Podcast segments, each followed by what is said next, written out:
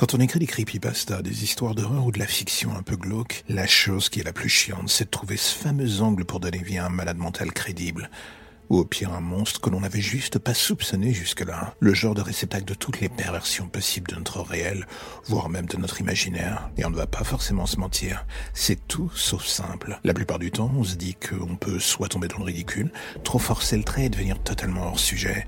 C'est un challenge sans fin. Soit on décide de se reposer uniquement sur son imaginaire, ou bien alors on étudie le réel, pour voir jusqu'où ces hommes et ces femmes ont été dans l'horreur. Et le plus fou est que bien souvent, on se rend compte qu'on est à 100 km des limites du réel. D'un pays à l'autre, d'un siècle à l'autre d'ailleurs, le mythe du tueur en série, au-delà de sa version hollywoodienne, a toujours existé. Et c'est en creusant ce mythe et réalisant combien la réalité est souvent plus folle et atroce que la fiction, qu'on se rend compte de l'énorme décalage qu'il y a entre l'historique et nos écrits pas toujours aussi efficaces qu'un véritable fait divers en termes d'horreur. Comme je disais, le mythe du tueur en série est aussi vieux que les légendes urbaines qui les entourent. C'est aussi ce qui est le plus effrayant dans le fond. L'homme a toujours sous une forme ou une autre été une pourriture jusqu'à la moelle. Le X, c'est de se rendre compte que la profondeur de la chute avant de tomber sur cette fameuse moelle est parfois vertigineuse. Prenons le cas de Tug Behram, un membre de la secte des Tug, des adorateurs de la déesse Kali en Inde. Quand on voit des tueurs avec des casiers allant de 5 à 10 victimes, on se dit déjà que ce sont des monstres atroces. Entre 10 et 50, ce sont des abominations de la nature. Alors imaginez un court instant où votre cerveau classerait ce personnage. Tug Behram, entre 1790 et 1840, date de sa mort par pendaison, a massacré et tué près de 930 personnes. Tout cela pour faire en sorte que sa déesse ne manque jamais d'offrandes. Quand on écrit de l'horreur, un cas comme celui-ci, c'est du pain béni, un assassin qui obéit au désir d'une déesse réclamant des offrandes humaines. On ne va pas se mentir, c'est effroyable et à la fois absolument incroyable. Tout cela comme point de départ narratif pour une histoire. Mais pour être honnête, ce n'est rien en comparaison de ce que peut représenter une histoire comme celle de Harold Shipman. À première vue, rien ne laissait penser que le bon docteur Shipman était un monstre. Un visage de monsieur tout le monde, une vie presque parfaite. Et pourtant, c'est un des serial killers anglais qui a laissé une trace pour le moins indélébile dans les annales de la justice de son pays. Pendant des années, il a tué des dizaines de patients les droguant avec des surdoses de diamorphine, un dérivé de l'héroïne. Comble du sadisme, il faisait ensuite passer ses morts pour naturel et quand la police réussit enfin à prouver le contraire, elle ne lui mit sur le dos qu'une quinzaine de décès. La vérité est beaucoup plus sombre, vu que son pédigré macabre montait en fait à plus de 200 victimes. Point non négligeable pour un grand nombre de ces victimes, Shipman usa de son statut de docteur pour falsifier les certificats de décès, un des points lui ayant permis si longtemps de passer entre les mailles du filet policier. Il se suicidera dans sa cellule en 2004, une mort pour le moins misérable pour un monstre pareil. Alors oui, on imagine sans le moindre mal un auteur comme Stephen King s'emparer de ce que représente un personnage de ce type. Tout ça pour plonger les mains dans le cambouis narratif et nous montrer sans détour ce que représente l'essence même du mal. Et j'avoue, c'est ce qui me fascine dans la mise en avant de l'horreur, la découverte. Tout cela au détour d'un visage innocent, un homme que l'on pensait intègre et qui en fait abusait de cette confiance. Tout ça pour satisfaire ses plus bas instincts, à savoir tuer encore et toujours. Il y a ceux qui sont fascinés par la vie et ses petits bonheurs, et ceux qui n'ont de cesse d'ailleurs que de la disséquer pour mieux comprendre ce qui se cache dans la mort. Shipman était un monstre, mais un monstre dans une foule d'autres monstres qu'on ignore bien souvent au travers de nos petites vies si parfaites, si douces et délicates. Une autre forme de folie est cette facette des tueurs qui sont littéralement obsédés par le besoin de dominer ou détruire les femmes. Robert Hansen était l'un d'eux. Si l'on devait définir ce personnage, il serait l'incarnation incel des chasses du comte Zaroff. Sa spécialité est pour le moins atroce. Tout comme le docteur Shipman, il avait cette facette du bon père de famille, du citoyen modèle que personne ne soupçonne d'être une aberration de la nature. Et sous ce masque se cachait son vrai visage, celui d'un homme adepte de la chasse version humaine. Il adorait enlever les prostituées ou les stripteaseuses, tout ça pour les emmener dans les bois, une fois à l'écart de la civilisation. C'est alors que débutait son petit plaisir, celui de les faire se déshabiller, d'attendre qu'elles soient nues et de leur offrir un choix pour le moins unique. Elles pouvaient survivre si elles arrivaient à lui échapper. Hansen connaissait le terrain de chasse, l'endroit où il les emmenait, c'était les forêts de l'Alaska. Il les connaissait comme sa poche, autant être honnête, les dés étaient pipés dès le départ. Quand il fut enfin arrêté en 1984, on le condamna à ni plus ni moins que 461 années de prison pour plus d'une quinzaine de meurtres. Et c'est au travers de ce genre de portrait que se dessinent vaguement les contours du mal à l'état pur, celui que les auteurs tentent de retranscrire ou travestir, tout cela dans le grand bain de la fiction. Est-ce que cela fonctionne à merveille et à tous les coups? Certains auteurs arrivent à avoir ce don si particulier de se mettre dans les chaussures de ce genre de personnage. Est-ce que l'on peut parler talent ou de malédiction au final? La balle est au centre, on va dire. Et ce qui est d'autant plus fou est que bien souvent c'est dans le but, plus ou moins pervers, de distraire le grand public que les auteurs se mettent l'arrête au courbouillon. Un peu comme si l'idée au final devenait de banaliser un monstre pour convaincre le plus grand nombre que dans le fond, tout cela n'existe pas. Cela aide à mieux dormir le soir. Et on a moins d'appréhension inutile quand notre bon docteur nous sourit en fin de consultation. Le meilleur des mondes en somme.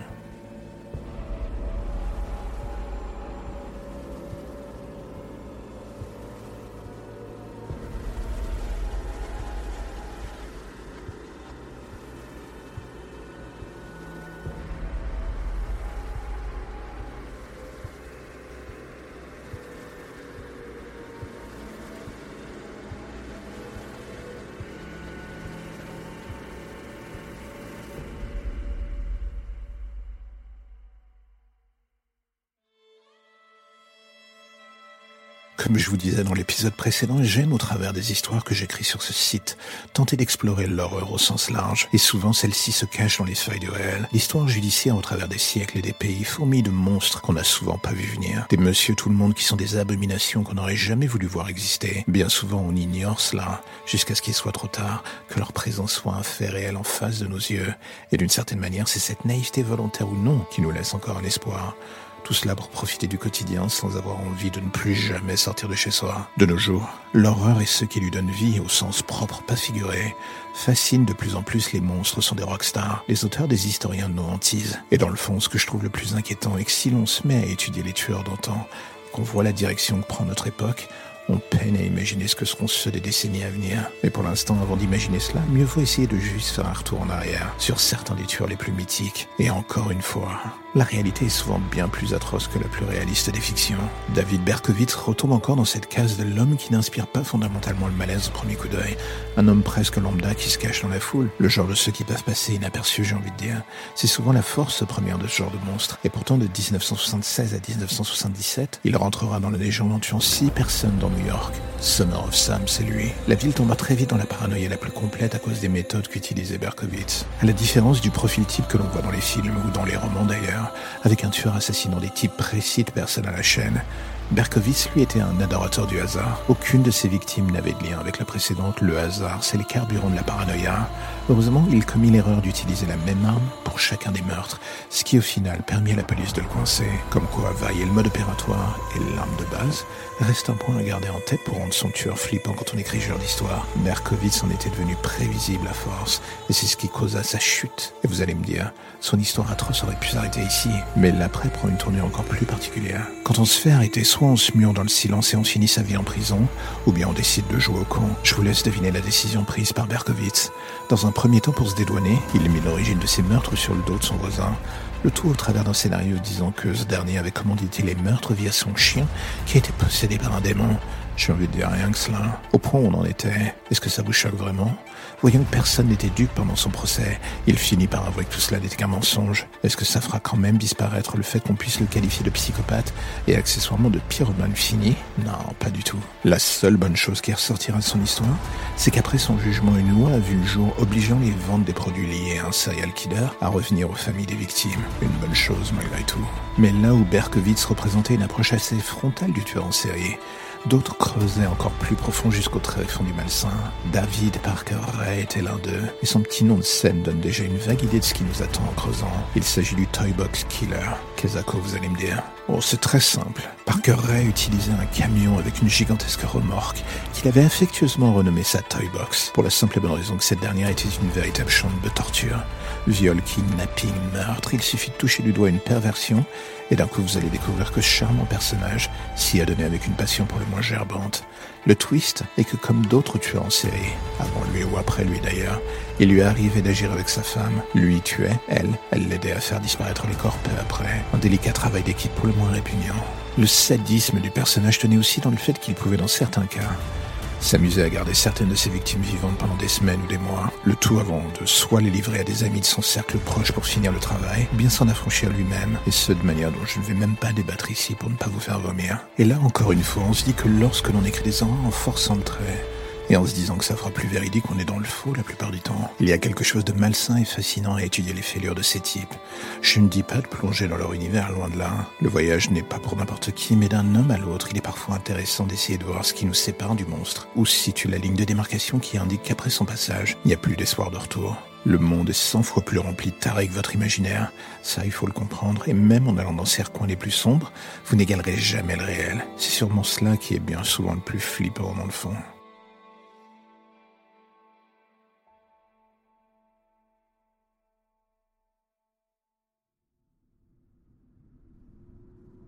Si vous êtes comme moi, votre vision du tueur en série a été façonnée par vos lectures, souvent d'auteurs à succès, de films hollywoodiens et de documentaires Netflix. Beaucoup de ces récits ont un point commun. Ils se passent loin de notre pays, ce qui agit d'une certaine manière comme une porte de sécurité pour le lecteur, l'auditeur ou le spectateur. On se tient à distance du mal et une fois l'excursion derrière la porte verte, on repart dans notre petite existence tranquillement, sans risque. J'avoue, c'est la méthode la plus simple. Mais ce qu'on oublie bien souvent est que la France n'est pas différente des autres pays. Certes, le mythe du serial killer est moins fort ici, mais l'histoire de notre pays possède elle aussi un bon lot de dingue en tout genre. Prenons un cas très simple. Les Anglais avaient Jack l'Éventreur, une légende urbaine qui continue de faire trembler l'inconscient collectif de nos jours. Nous, de notre côté, nous avons aussi un équivalent. Et ça, personne ne le sait, ou s'en souvient. Son nom, c'était Joseph Vacher. D'une zone à l'autre de la carte de France, il sema la mort sans distinction. Né en 1869 à Beaufort dans l'Isère, Vacher était un ancien soldat devenu par la suite un vagabond. Dans le petit monde des tueurs en série ayant sévi en France, il est un des premiers qu'on connaisse.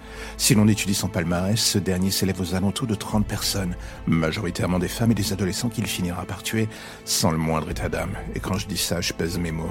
Vacher avait une particularité psychologique qui n'a pas aidé à calmer ses envies. Il souffrait de paranoïa, le profil type que l'on retrouve dans les récits bâtis autour de ce genre de personnages, et la plupart du temps, ça ne finit jamais de manière pacifique. Vacher était un adepte du viol et de la mutilation, et d'autres sévices comme l'égorgement, un mode opératoire qu'il n'avait de cesse de répéter pour assouvir ses envies, plus ou moins morbide. La guillotine aura eu raison de lui en 1898, mettant fin à son règne de terreur. Alors la question est simple, est-ce qu'en écoutant ce genre de récit, cela donne envie de se plonger dans l'histoire de France et de son passé criminel?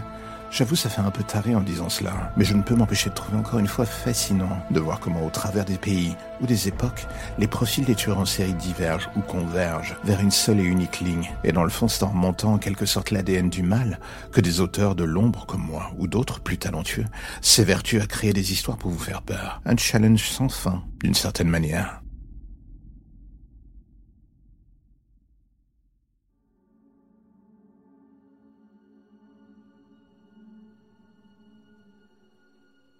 Qui bien souvent rend un tueur en série absolument abominable, c'est que la plupart du temps avant son arrestation, il avait réussi à se fondre de manière efficace dans l'ombre la plus tenace. Personne ne le voyait, personne ne soupçonnait même son existence. Une légende urbaine parmi d'autres, laissant surtout une immense traînée de victimes derrière lui qu'on ne relayait à rien. Et d'une certaine manière, Samuel Little par exemple, en est l'incarnation parfaite, incarcéré depuis fin 2014. Ce monstre est mort dans sa cellule du haut de ses 80 ans désormais. Mais avec lui, il a emmené beaucoup de victimes dans son tombeau, un nombre conséquent dont les corps ne furent jamais retrouvés. L'histoire de Samuel Little est pour le moins particulière. La police fédérale américaine le considère tout simplement comme le pire tueur en série de l'histoire des États-Unis. On va dire que d'emblée, cela pose le personnage, une certaine forme de l'abject qui se matérialise devant vos yeux au travers du visage presque banal de ce grand-père ancien boxeur. Durant son temps en prison, il a fini par avouer que le nombre de ses victimes dépassait les 90 personnes.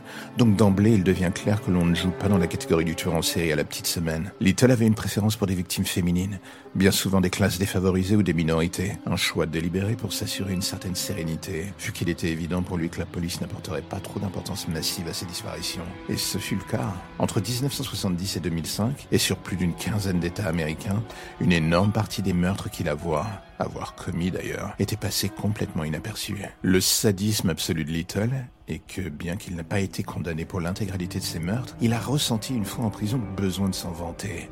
Une envie de reconnaissance, une volonté de montrer sa supériorité face à l'impuissance des policiers de l'époque, peut-être. Ou alors c'était un immense mélange de tout cela, sans nul doute. Et c'est ainsi que de fil en aiguille, Little va finir par avouer plus de 90 meurtres, et un véritable jeu absolument malsain s'engage entre lui et la police depuis sa cellule. Il aide littéralement cette dernière à remonter le fil de son parcours criminel. Il fait des portraits robots de mémoire, fournit des heures de témoignages filmés par la police, on peut alors se demander légitimement ce qui déraille dans la tête d'un tueur pour qu'il soit vexé une fois derrière les barreaux et fasse en sorte que la police reconnaisse son statut de pire tueur de l'histoire. Sur l'intégralité des meurtres supplémentaires qu'il finit par avouer, une cinquantaine furent validés comme potentiellement réels, une sorte de trophée mortuaire qui lui revint alors qu'il était en prison. Oui, vous pouvez le dire, c'est tout à fait glauque.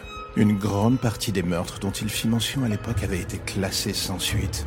Des cold cases en somme. Le genre de ceux dont tout le monde se fout et qui finissent par prendre la poussière dans un hangar que tout le monde a oublié. Faut de voir quand même que celui qui désirait le plus qu'on leur rende hommage, enfin surtout à lui, c'était le tueur lui-même.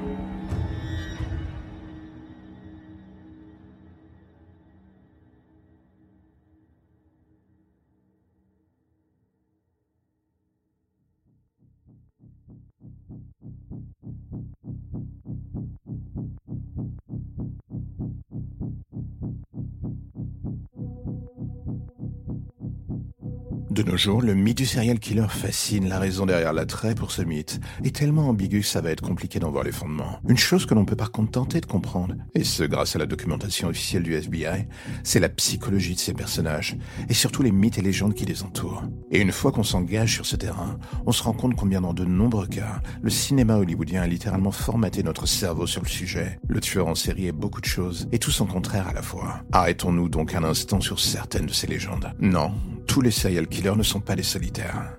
Alors oui, il y a des ajustements d'un cas à l'autre, mais la grande majorité des tueurs en série ne sont pas des loups solitaires, incapables de se mélanger à la population. Bien au contraire, dans la plupart des cas, ce sont des gens comme vous et moi. Ils n'ont bien souvent rien de fondamentalement malsain en apparence ou monstrueux. C'est ce qui fait leur force, leur capacité à ne pas attirer l'attention plus que de raison, est le point fort de leur personnalité.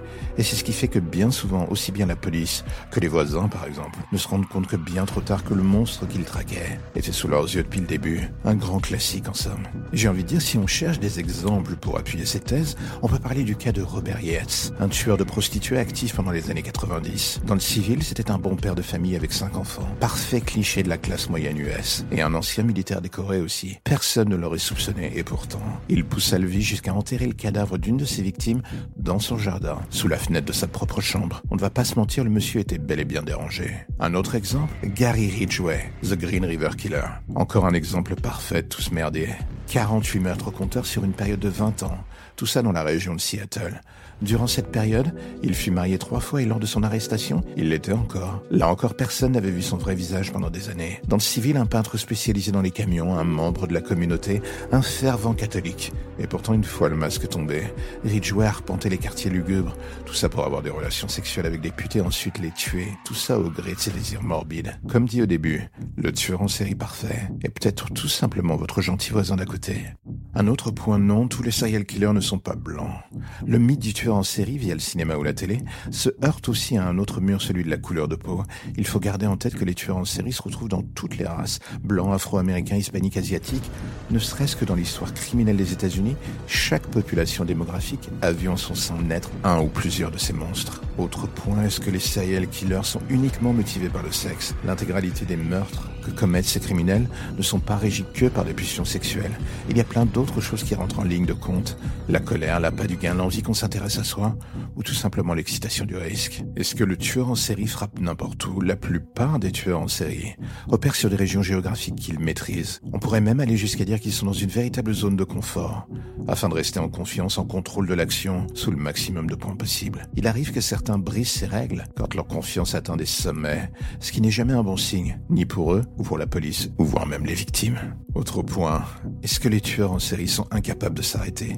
L'une des rumeurs persistantes sur le sujet est que les tueurs en série sont des êtres incapables de stopper une fois qu'ils ont lancé la machine, des brutes avec le pied sur l'accélérateur du meurtre. Est-ce que c'est vrai? Dans certains cas, oui.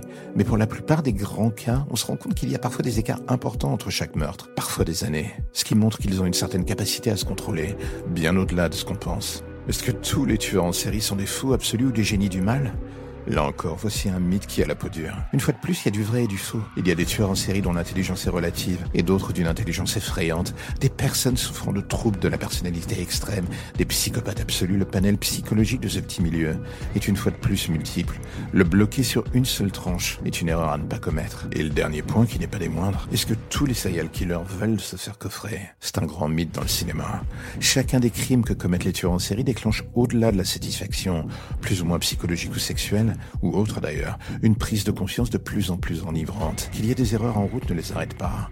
Ils apprennent dans chacun des crimes qu'ils commettent et s'enfoncent ensuite dans une envie presque toxique de toujours aller plus loin. C'est bien souvent ici que se joue le twist de l'histoire. C'est pas vraiment que le tueur en série pense qu'il veut se faire capturer, bien au contraire. Son défaut est qu'il finit par penser qu'il ne se fera jamais arrêter, qu'il est intouchable et que personne ne pourra jamais l'atteindre. À force de s'enfoncer dans une mécanique qu'il juge parfaite, il finit par devenir moins attentif dans l'application de son modus operandi, finit par aller trop vite, et c'est bien souvent à ce moment qu'il commet la faute, celle qui finit par le mener vers son arrestation. Alors au final, vous allez me dire, est-ce qu'il existe un profil type autour du tueur en série? Non. Ce que l'on voit dans les films est une approximation ou parfois une exagération de la réalité. La seule et unique manière, dans le fond, de démêler le vrai du faux, ça serait d'aller sur le terrain pour en rencontrer. Mais ça, on va pas se mentir. C'est le genre de rencontre dont on se passerait avec plaisir.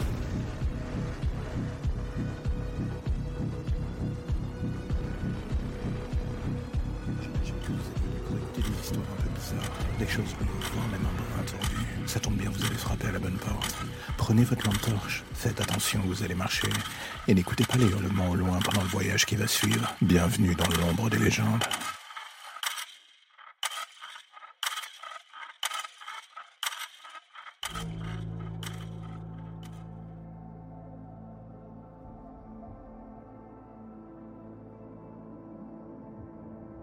La première chose qui me frappa en me réveillant, c'était l'odeur des produits médicaux. Je détestais cela, et la deuxième, c'était ces hommes et ces femmes en tenue de médecin autour de moi. Je voulais soudainement hurler en voyant l'un d'eux s'approcher de moi avec un scalpel et commencer à faire une incision de plus en plus grande dans mon ventre, mais aucun son ne sortit de ma bouche. Je ressentais la douleur, mais je pouvais rien dire ni bouger. J'aurais voulu réussir à me lever pour m'enfuir, me défendre, les frapper, mais mon corps avait capitulé sur moi avec l'aide de ces produits que je chantais depuis le début. Et soudain, mon regard croisa celui d'une femme dans le groupe. Je vis un sourire se dessiner derrière son masque et lentement elle se rapprocha de moi alors que l'homme à côté d'elle plongeait ses mains dans mon ventre pour en extraire son contenu. Elle s'approcha de mon oreille et me dit délicatement Tu penses sincèrement qu'on ne sait pas que tu es réveillé? Cette petite phrase fut reprise en cœur par ses collègues et alors que la douleur devenait de plus en plus intense jusqu'à l'insoutenable, je vis l'un des hommes sortir quelque chose de mon ventre et me le montrer. C'était mon cœur qui battait encore. Il le jeta sans ménagement dans la poubelle à côté de lui. Le bruit qu'il fit en s'écrasant fut la dernière chose que j'entendis avant de mourir. Allez, encore une petite histoire pour la route, et cette fois-ci, j'ai envie de vous dire, rassurez-vous, il ne sera pas nécessaire d'avoir le cœur sur la main pour l'apprécier, je vous le promets. J'ai toujours eu une vraie passion pour le métier de babysitter. C'est quelque chose qui vous permet de développer votre sens des relations humaines et parfois vous permet aussi de faire passer votre passion, vos connaissances, le tout à des enfants qui sont en pleine croissance. L'un dans l'autre, il y a quelque chose de magnifique là-dedans. Mais parfois, il y a aussi des ratés dans le processus. On se prend les pieds dans le tapis en essayant de transmettre sa passion et d'un coup, on échoue. La personne en face n'est pas réceptive. Et cela vous détruit de l'intérieur car dans le fond, tout ce que vous voulez, c'est transmettre des belles choses. Et quand cela rate, votre petit cœur de bonne poire se met à saigner abondamment.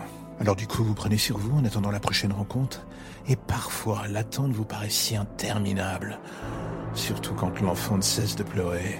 Et pourtant, même en lui rendant visite chaque soir, je continue de l'entendre qui chouine encore et encore. Ce soir, ses pleurs sont devenus enfin plus faibles. Peut-être qu'elle manque enfin d'oxygène dans son cercueil. Elle aura été une combattante jusqu'au bout.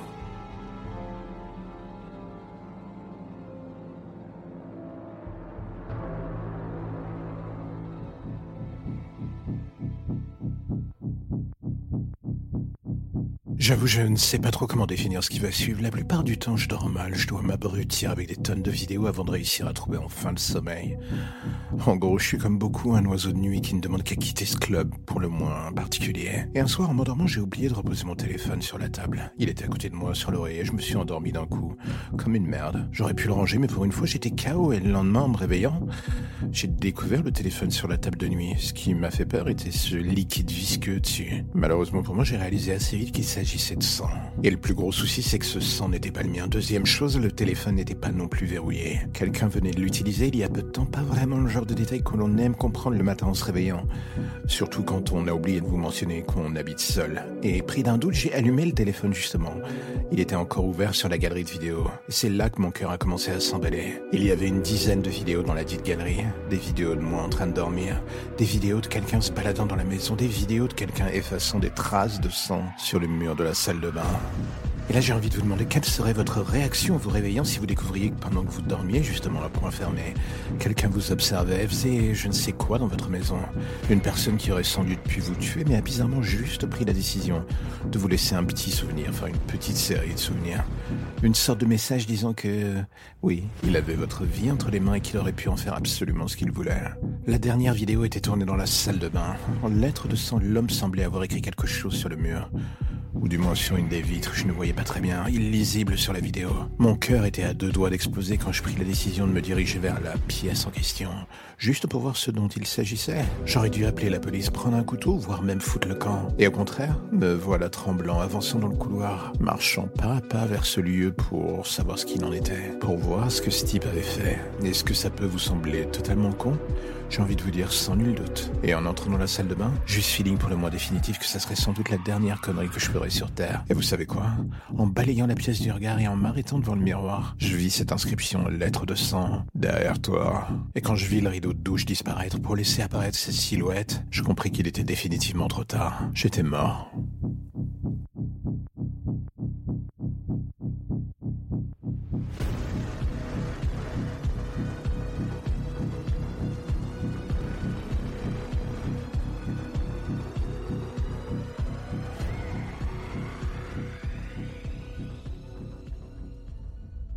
La plupart du temps, j'aime bien monter sur les toits pour regarder l'horizon, en me demandant à quoi ça ressemblait avant. J'entends par là quand la Terre avait encore un aspect plus ou moins terrestre. De nos jours, avoir les pieds sur Terre au sens premier du terme, ça veut plus dire grand-chose. Les riches habitent sur les dernières zones non immergées. Et nous, le reste, la plèbe. Eh bien écoutez, on survit en surface, là où l'eau nous tolère encore une fois, dans les ruines de ce monde qu'ils nous ont laissé en cadeau. C'est pour ça que j'aime bien me poser et imaginer ce que ça pouvait être avant. Mais au-delà des images que j'ai trouvées dans ces rares vieux livres, j'avoue j'ai du mal. Un mal de chien en fait. J'ai grandi dans l'eau, grandi dans ces ruines. Parfois, j'en viens même à me dire que je suis plus un poisson qu'autre chose. Vous m'auriez dit que j'étais un poisson étant gamine, ça m'aurait pas choqué outre mesure. Mais là encore, c'est ma vision du monde en étant gamine, justement. Maintenant que je suis adulte, une grosse partie de moi ne peut passer outre le côté si dramatique de la chose. L'océan, parfois si calme, me semble pourtant bien animé d'une certaine forme de haine envers nous les survivants. C'est comme si à chaque fois qu'il frappait les ruines des buildings, j'avais l'impression qu'il traquait sans relâche les survivants que nous sommes. L'atmosphère est flinguée, la vie aussi. Et au milieu de cette poubelle à ciel ouvert, eh bien vous savez quoi, on survit tant bien que mal. On s'accroche comme des cafards à un idéal pour le moins bizarre. Celui qui nous laisse croire que malgré tout, un jour prochain peut-être, ça ira mieux, qu'on aura droit à une seconde chance ou à un moment de calme. C'est le genre d'idée qui vous tient chaud pendant le creux de la vague. Et quand la nouvelle vous frappe à nouveau, en plein visage, vous réalisez que vous aviez tort depuis le début. L'avenir, vous ne le voyez pas. Pour la simple raison qu'il n'y a plus rien qui traverse l'horizon pollué désormais. Vous êtes dans une zone de non-droit climatique et c'est un miracle que vous soyez encore en vie. Pour combien de temps encore? Personne ne le sait. C'est bien ça le problème. problème.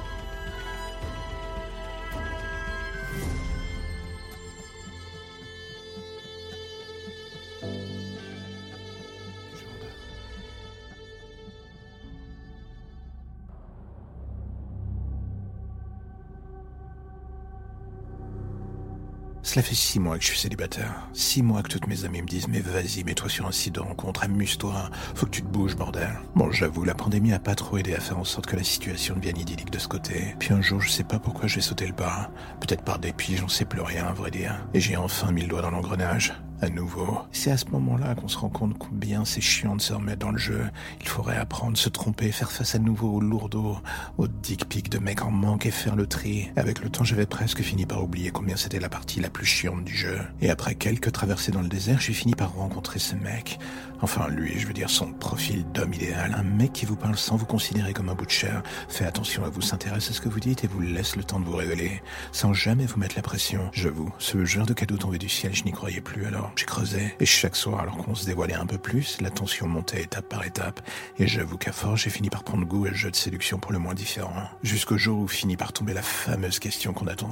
On se rencontre et vous savez quoi Bah comme une idiote, j'ai dit oui. Pensant que j'allais tomber dans le scénario parfait d'une comédie romantique à l'américaine, je voulais y croire un instant. Pourquoi? La lassitude, sûrement. Est-ce que c'était la meilleure idée du monde? Je vous laisse réfléchir un court instant. Et j'imagine que vous avez bien entendu compris que non. La première chose qui me frappa en arrivant sur le lieu de ce rendez-vous, c'est que moi qui pensais découvrir un bar, je me retrouvais plutôt dans une sorte de maison close un peu bizarre, un truc New Age. La déco me dépassait un peu, enfin. C'est l'impression que j'ai eue en passant la porte. La deuxième chose bizarre était d'emblée d'avoir cette impression encore tenace que tout le monde me regardait, m'attendait.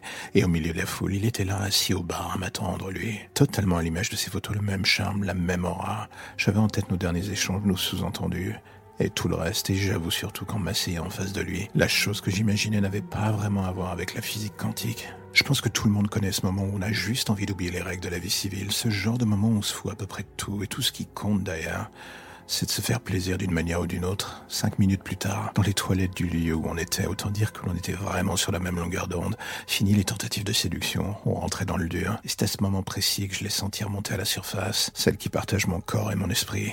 Et alors que je nous voyais en train de faire l'amour devant ce miroir, j'ai vu mon visage se métamorphoser.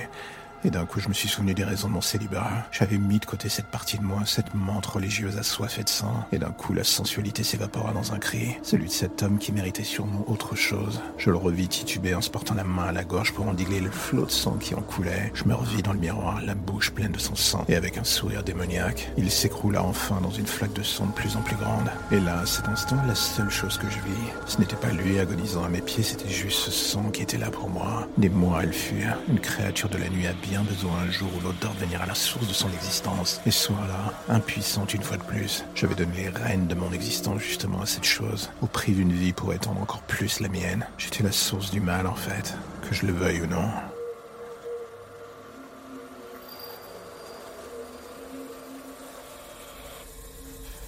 Et voilà encore un épisode qui se termine, je sais, vous êtes triste, mais ne vous inquiétez pas, je reviendrai bientôt avec de nouvelles histoires et de nouveaux contes un tout petit peu plus glauques les uns que les autres, ça ira crescendo, ça sera le bonheur. Et je sais que c'est ce que vous attendez. Alors, mais entre-temps, si l'épisode du jour vous a plu, j'ai envie de vous dire, n'hésitez pas à en parler, n'hésitez pas à le partager ou à me faire des retours, vous avez l'adresse email pour ça dans la description de l'épisode. Et vous verrez, je ne mords pas, je réponds, pas toujours en temps et en heure, mais je réponds quand même. Allez, à bientôt.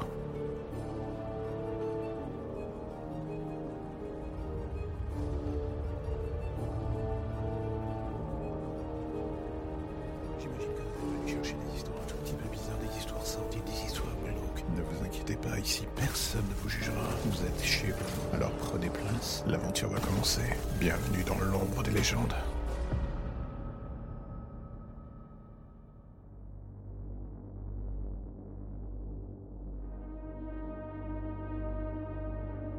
Vous savez comment on peut définir ou quantifier les idées noires qui vous traversent la tête? Non, moi non plus en fait. On fait ce qu'on peut pour s'en débarrasser, mais jour après jour. Le truc chiant, c'est qu'elle reste. Moi, ça fait 20 ans que je suis flic, 20 ans que je nettoie la merde des autres. Tout cela en faisant semblant de me dire que j'applique la justice. La vérité, c'est qu'avec le temps, je commence à ne plus en voir les limites de cette fameuse justice. Tout me semble si flou parfois. J'aimerais pouvoir me dire que je suis un personnage qui fait respecter l'ordre dans le sens le plus noble du terme. Mais ce serait vous mentir. Ça n'existe qu'au cinéma, ce genre de conneries. Et malheureusement, je vis pas dans un film. Hier, en allant au tribunal pour le procès de ce fils de pute, j'avais l'espoir que la justice triomphe. Et tout ce que cette garce m'a jeté à la figure, c'est un vice de procédure. Le genre de truc qui fait qu'on se retrouve comme un con et qu'on voit un tueur d'enfants sortir du tribunal, libre, sur une erreur des plus débiles. Cela vous ronge l'esprit, ce genre de news. On remet alors tout en question, jusqu'à ce que plus rien n'ait de sens. La seule chose que vous avez envie, c'est d'hurler votre colère et de faire en sorte que quelqu'un paye. Et ce salaud est la cible de votre courroux, ça c'est sûr. Pour être honnête, je pensais que j'étais la loi, la vérité et que non, depuis le début, je n'étais que la vengeance, la mort et la haine combinées en une seule personne. Tout cela avait pris le contrôle depuis bien trop longtemps. Je m'en rendais plus compte. J'avais fini par me mentir à moi-même. Tout ce que je voulais était que ces monstres en moi puissent avoir leur quota de sang. J'étais au final identique à ce que je traquais. J'avais juste un badge, un flingue, et l'illusion était parfaite. Et à vrai dire, elle trompait absolument tout le monde. Je revois encore son visage quand j'ai ouvert sa porte. Il ne s'attendait pas à me voir. Il ne s'attendait pas non plus à ce que je le frappe, le frappe encore et encore. Et là, alors que je roule dans cette forêt pendant la nuit, j'entends ses coups et hurlements dans le coffre. Il plaide pour sa vie, il hurle à l'aide. Il est pourtant clair qu'ici, à part moi, personne ne l'entendra plus hurler. Et la chose à garder en tête est que j'ai bien l'intention de faire que la mélodie dure très longtemps. Une heure par victime. J'ai tout mon temps. Le sien, par contre, est désormais compté.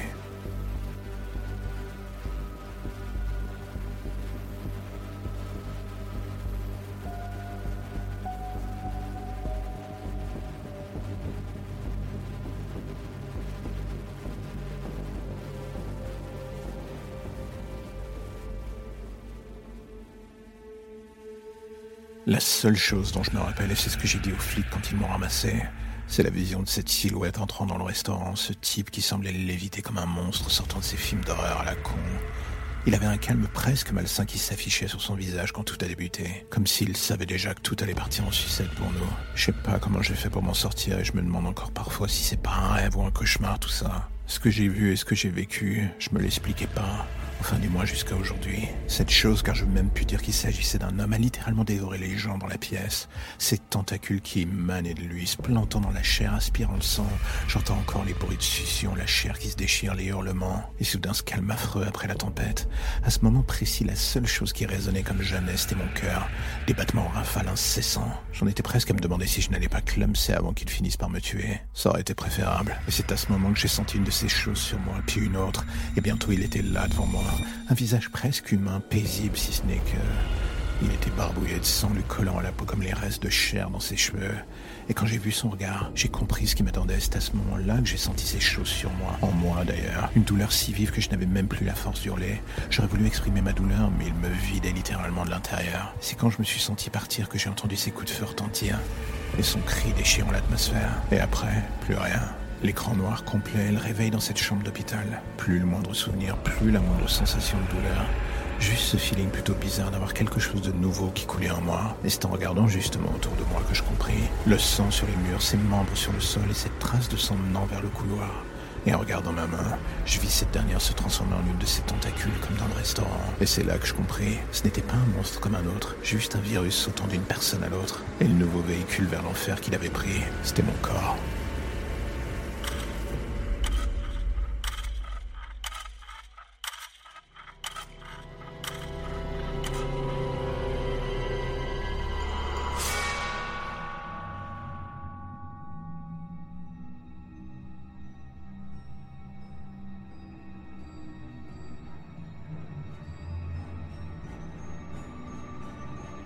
Vérité, c'est que je sais absolument pas qui il est, ni d'où il vient. Le truc, c'est que chaque soir, quand je ferme les yeux, je vois encore et toujours son visage. Un visage blanchâtre en décomposition avec cette petite lumière qui brille dans le fond de ce qui reste de son œil. Il me ressemble un peu, c'est ce qui me perturbe le plus. Mais quoi que je fasse ou pense de lui, je n'arrive pas à me dire autre chose que... Ça se trouve, on est peut-être pareil, pour la simple et bonne raison que dès que je ferme les yeux, je suis lui, je vois ce qu'il accomplit, et pour être honnête, je n'ai qu'une seule envie, vomir. Je voudrais essayer de comprendre ce qui se passe, mais chaque matin quand je me réveille, j'ai pas la moindre explication logique qui s'offre à moi, c'est bien ça le souci. Soit je me réveille dans des lieux que je connais pas, soit avec du sang sur moi, des blessures que je comprends pas. J'ai tout tenté pour faire en sorte d'avoir une explication plus ou moins rationnelle face à ce merdier. Et vous savez quoi? À chaque fois, je tombe sur le néant le plus complet. Il n'y a rien qui se mette en place pour me permettre de comprendre qui il est, et ce que je vois pendant la nuit, de savoir si c'est réel ou non. Et voilà qu'un jour, en allumant les informations, j'ai compris. Ces meurtres dans le métro, ces femmes qui disparaissaient, ces lieux où je me réveillais, c'était ceux des meurtres celui de la ligne 13, le fameux meurtrier du métro. J'aurais voulu au départ croire que j'étais comme dans un film, le genre de mec qui avait des visions pour le moins étranges, le lion à l'esprit d'un tueur. Mais en creusant de plus en plus profond dans l'historique de ce merdier, j'ai fini par comprendre. L'évidence était sous mon nez depuis le début et j'avais fait en sorte de ne pas la voir. Pour X ou Y raisons toujours plus connes les unes que les autres. J'étais ce type. Ce n'était pas des visions imaginaires. J'étais définitivement ce monstre. Et là, dans un court instant de lucidité, j'ai refait le chemin de ma vie en sens inverse, tout ça pour monter jusqu'au point qui me semblait être l'origine du mal. Cette fameuse soirée dans les catacombes, cet endroit où j'avais pas envie d'aller, cette rêve à la con, ces filles qu'on a vues, et ce trou de mémoire ensuite pendant plusieurs semaines. Tout cela avant que les flashs commencent à revenir. Le nom de la soirée, c'était le Pandémonium. J'étais allé là-bas et quelque chose m'était arrivé. Et c'est à partir de ce point précis que les cauchemars avaient commencé. Les visions, les meurtres aussi. Le seul nom qui ne cessait de revenir dans mon esprit au milieu de ce déluge d'images toutes plus horribles les unes que les autres était celui d'une femme du nom de Madame Vermont. Tout cela n'avait pas de sens. J'étais en train de devenir fou. Ou alors non. En fait, j'étais juste un tueur qui se persuadait encore et toujours qu'il était normal. J'avoue, en écoutant à la radio le récit de cette nouvelle victime découverte décapitée dans le métro sur la ligne 13, je finissais par ne plus savoir ce qui était le plus tragique dans un cas comme dans l'autre.